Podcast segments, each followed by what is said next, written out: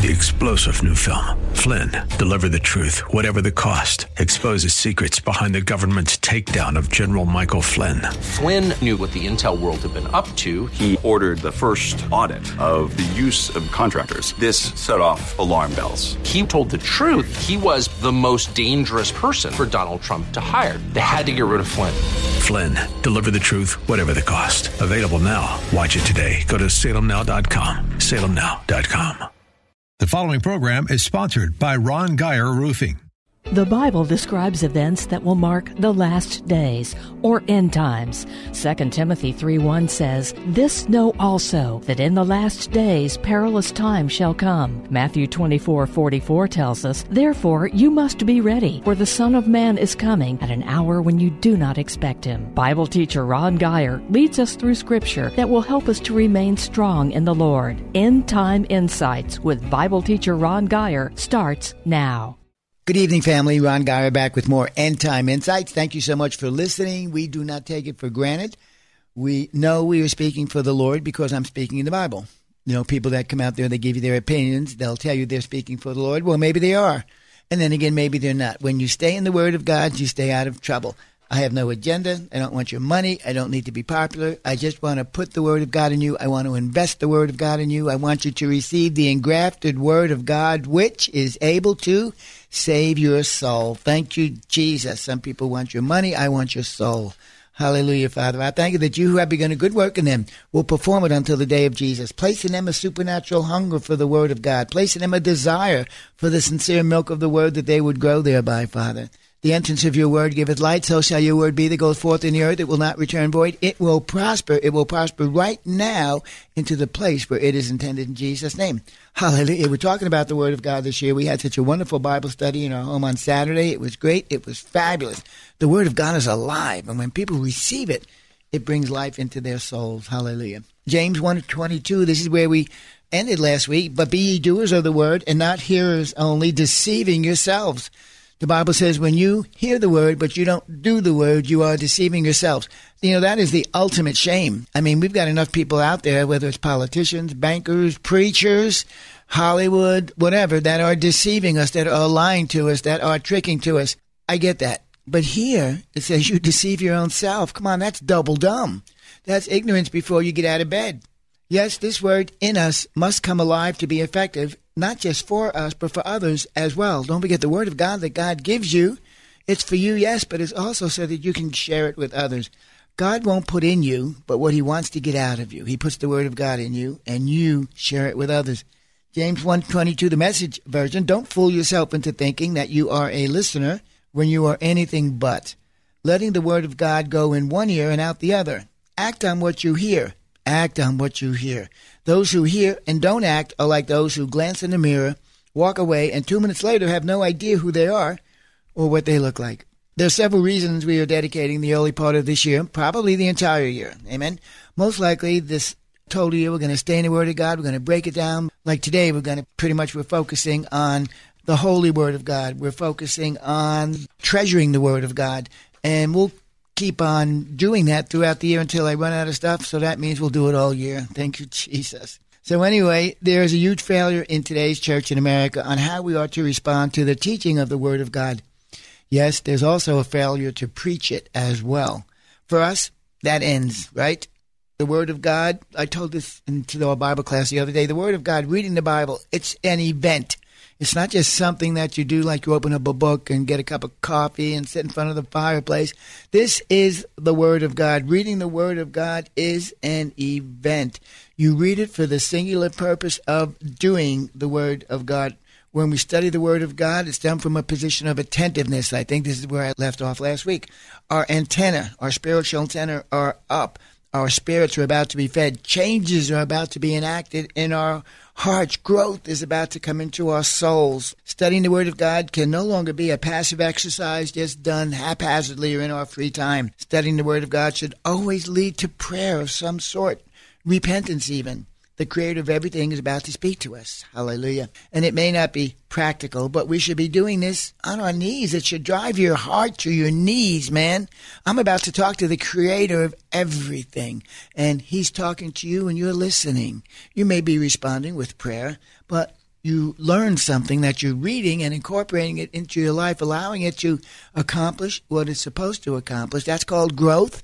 And that's how you and the Lord are communicating spirit to spirit.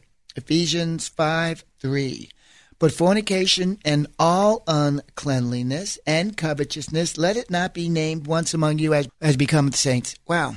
You know, once we learn something, we must stay there until it's burned deeply into our souls. Disobedience in that area should never be named again, and that's what the verse talks about. You know, for me, I had been involved in sexual sin before I got saved. That was the thing that taught me that God was real because I was drinking beer all the time, just a nice guy. I was a party guy, doing marijuana, doing crystal meth, smoking, all that good stuff. I always felt that I could probably stop that on my own. And as I was being drawn closer to God, I was kind of getting away from that. But sexual sin had me by the throat. I mean, I knew I was powerless to do anything about it. And yet, when the Word of God came in, sexual sin bowed before the power of that Word of God. Thank you, Jesus. Once more, the Word of God will set itself apart as the standard in the extreme. I say that because I just read it. Let it not be named once among you as becometh saints. So there's a standard. The Word of God creates a standard in us for purity, for holiness.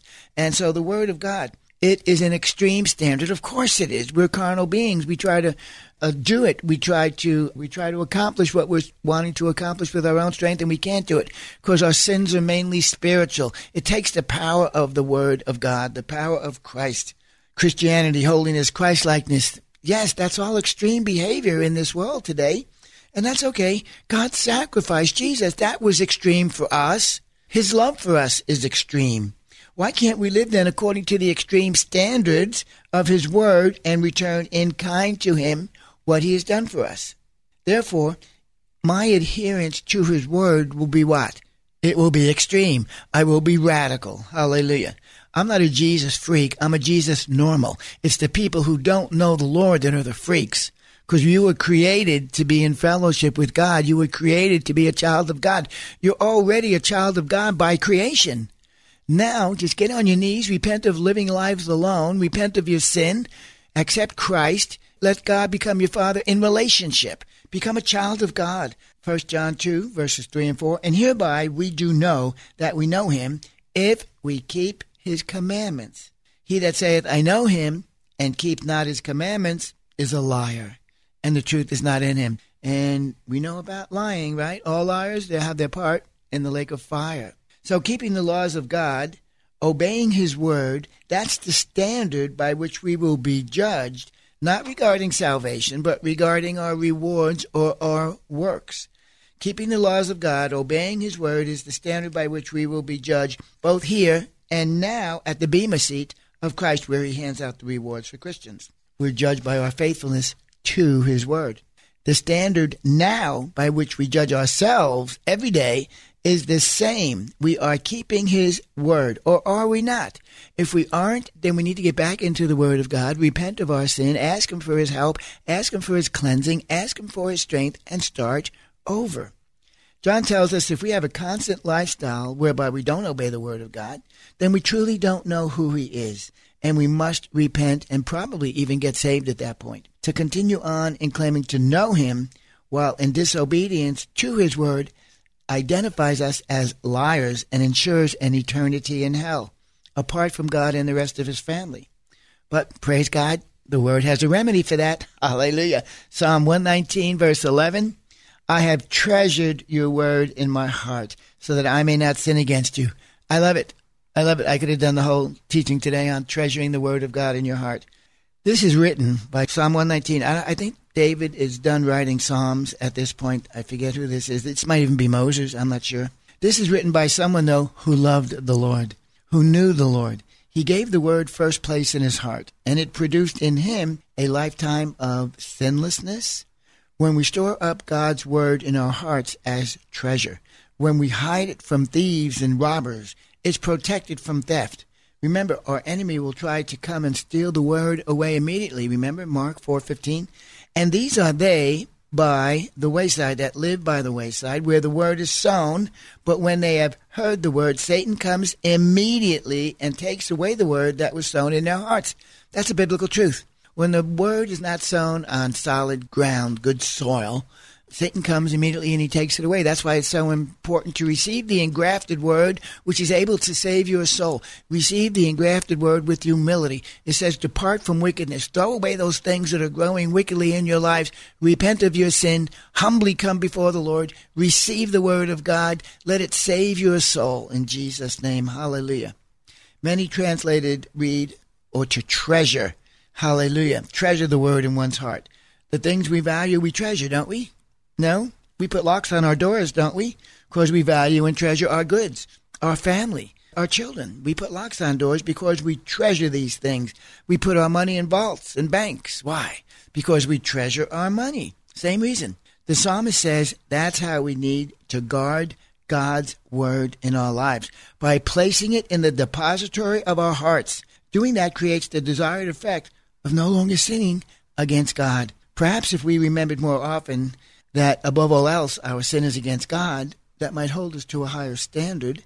You can sin against man, but it's all all sin is against God. You know, there was a fact that I heard the other day on the radio that oh, you know the number one cause of death in the world today. I never would have guessed it, but the number one cause of death in the world today is abortion. Yes, killing our babies in the womb has exceeded all other forms of death in the world. That is a surefire way for extinction. And that is one of the reasons God's judgments are so demanding, so harsh on us. We are killing more people than are dying on their own through disease, alcoholism, whatever, abortion. And in our eagerness to murder them, we go into the mother's womb. This is crazy. This is reprobate behavior, and we are being and will continue to be judged for it. Perhaps if we remembered, like I says, these are sins against God. These are sins against humanity, yes, but these are sins against the Almighty God. Treasuring God's word in our hearts means we mark it as special and we hide it away from the things that can corrupt both the heart and the treasure that it holds in our souls. Spurgeon writes, One's heart would be kept by the word because he has kept the word in his heart. Yes, I think I say that again later in the lesson. It has that characteristic to it. As you treasure God's word in your heart, your heart will become treasured by the Word of God. Remember, it's God's Word, and God has placed this vault, the heart, in man in which the Word is to be kept. It just so happens to be the same place where it can do the most good. Notice the connection between the two thoughts in this verse hiding one's heart and sinning. Mm. Placing this word in our hearts lessens the propensity for us to sin. It's like leaves falling off a tree in the fall. The leaves aren't plucked off the tree, get this, they are pushed off by the new growth from within. I didn't know that. I learned that. That was neat. I like it. So the new, out with the old, in with the new. You're pushing out sin when you put in the Word of God. Hallelujah. Sanctification that produces holiness in our lives works in the same manner. Filling one's heart with God's Word is the new growth that will push out sin or the old man thereby making room for the continued growing presence of God in our lives, constantly forming and reforming and forming and reforming the new man in Christ. 2 Corinthians 5:17 the word says therefore if any man be in Christ he is a new creature. Old things are passed away. Behold all things have become new. When we believe the word of the gospel when we receive the truth of the gospel we become new creatures. The process results in us being born again we have just passed from death unto life. Our spirits have been sparked to life by the indwelling presence of God's Holy Spirit. We are now able to receive the engrafted word, which is able to save our souls. Experience births in us a desire for the word of God. You know, babies are born. What do they want? They eat, right? They eat and they crap. That's what they do and and they sleep. yeah. Well, the church is asleep, no doubt about that, and we're definitely messing all over ourselves, no question about that. But we need to be eating, but we're not eating. We're eating the wrong thing. We're eating the diet of the world. We're eating the diet that feeds the flesh. You know, there's no Holy Spirit in our churches because we're compromising the principles of the Word of God. You know, we have churches that are full of teaching for the healthy body, teaching for dieting and eating right, and uh, we've got personal trainers all over the place that want to walk you through getting back to being your very best. Well, that's great, but that's not what church is supposed to be doing. Church doesn't work on the outer man. Church works on the inner man. We're supposed to be applying that diligence, that passion, that dedication, that faithfulness to getting our souls right.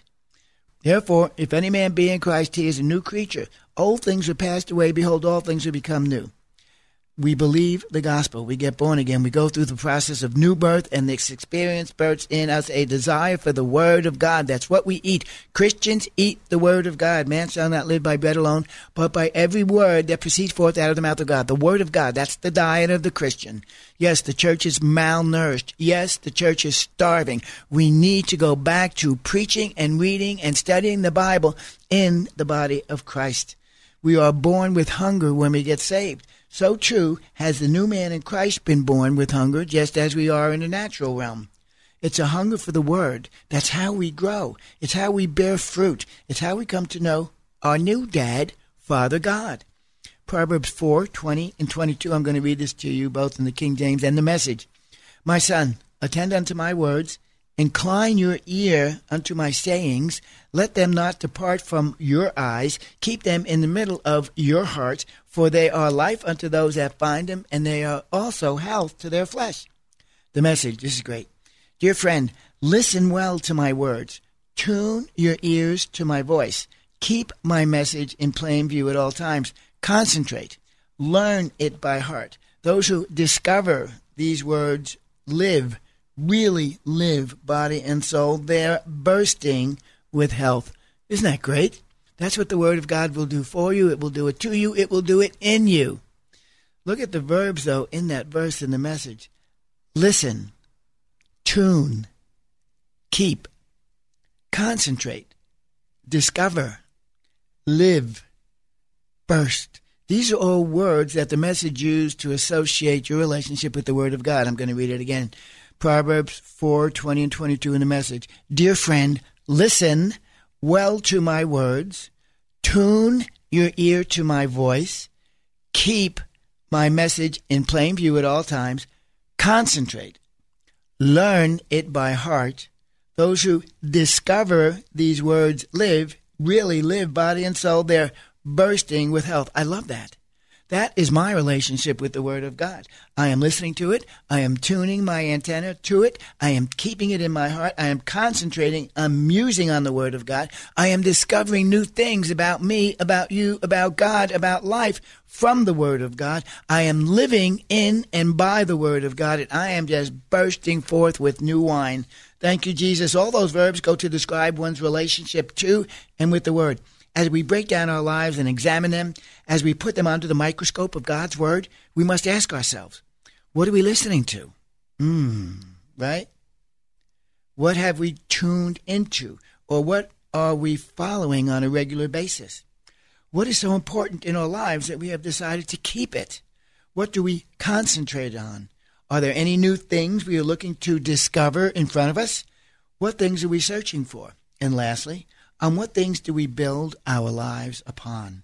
What things, what truths, what ideas, what dreams do we look at to bring or birth or even burst forth into a new reality for you and for me? What are we doing with the Word of God? For the Christian, the answer to all these questions must be word founded. It must be word based. It must be word inspired. And ultimately, guys, it's got to be word obeyed. We must decide for ourselves what impact the Word of God will have in our lives.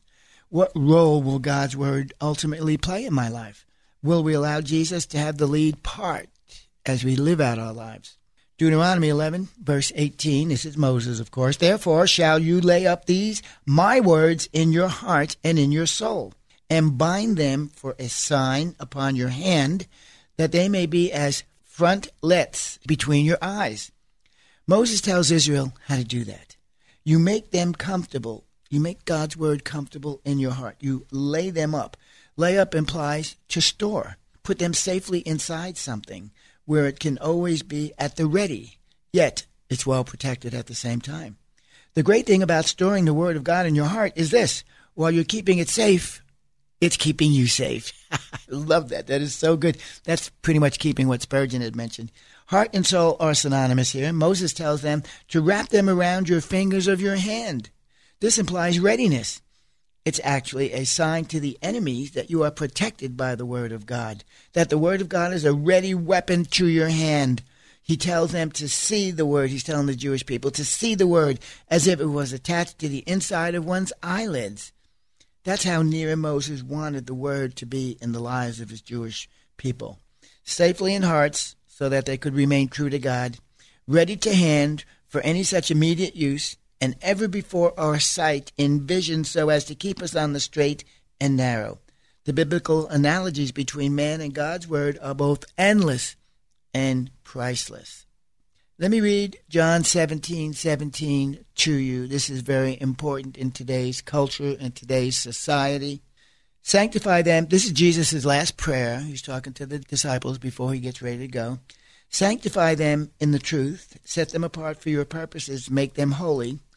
Your word is truth. I love that. I mean, when we go through the redemptive names of God, you know, Jehovah Jireh, the Lord our provider, Jehovah Tsidkenu, the Lord our righteousness, Jehovah Nisi, the Lord our banner. There's like seven or eight of them. When we go through them, we see different characteristics of God, and I love it and I appreciate it. And then you've got the I ams, I am the Lord your healer, Exodus 15, 26, the way God reveals himself to us. But my favorite out of all of these is Jehovah Shalom the Lord our peace. Uh, I mean, I, I can go through life without a lot of stuff, missing certain things, but I have got to have His peace. I, I need that peace. I live by that peace. I'm a very peaceful person.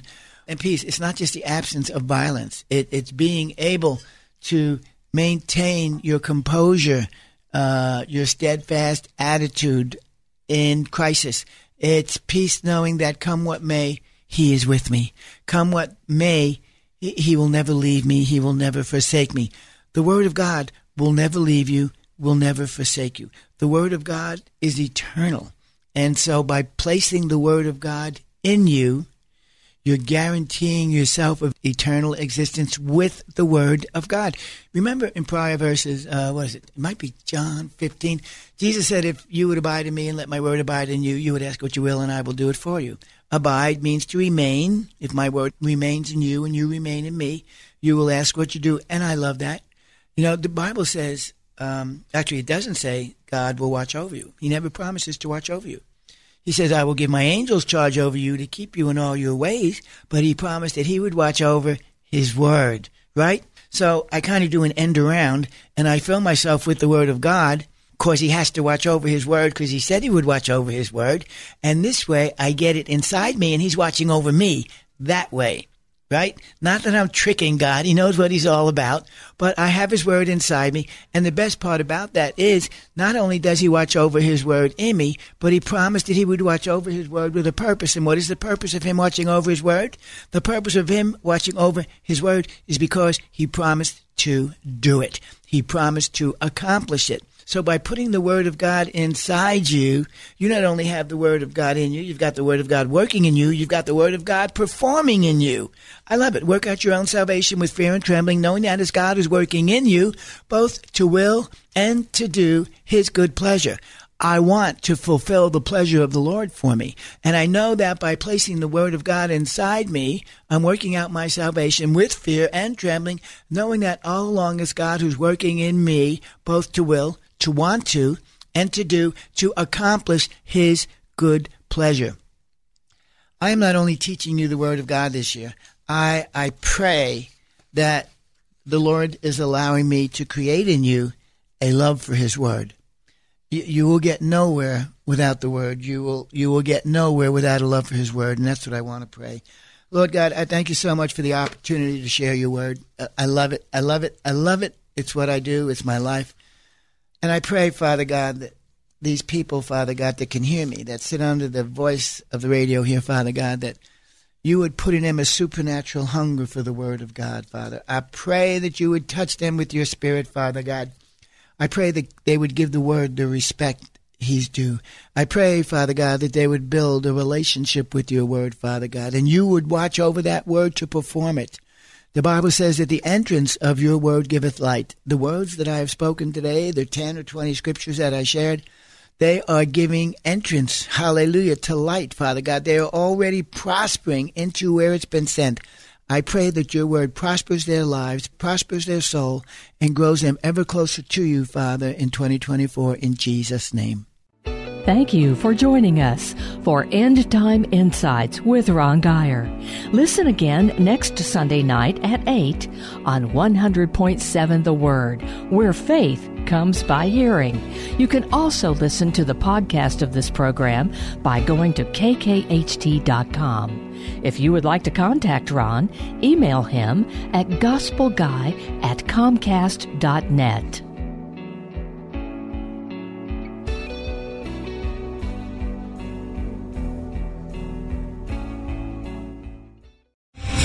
star general Michael J. Flynn, head of the Pentagon Intelligence Agency, knew all the government's dirty secrets. He was one of the most respected generals in the military. Flynn knew what the intel world had been up to. He understood its funding. He ordered the first audit of the use of contractors. This set off alarm bells. The explosive new documentary, Flynn, Deliver the Truth, Whatever the Cost, uncovers the facts behind this scandal. Flynn told the truth. He was the most dangerous person for Donald Trump to hire. I find out the worst enemy that I'm going to face in my life is right here in America. They took my assessment and they wanted me to change it. And I was like, I'm not changing it. They had to get rid of Flynn.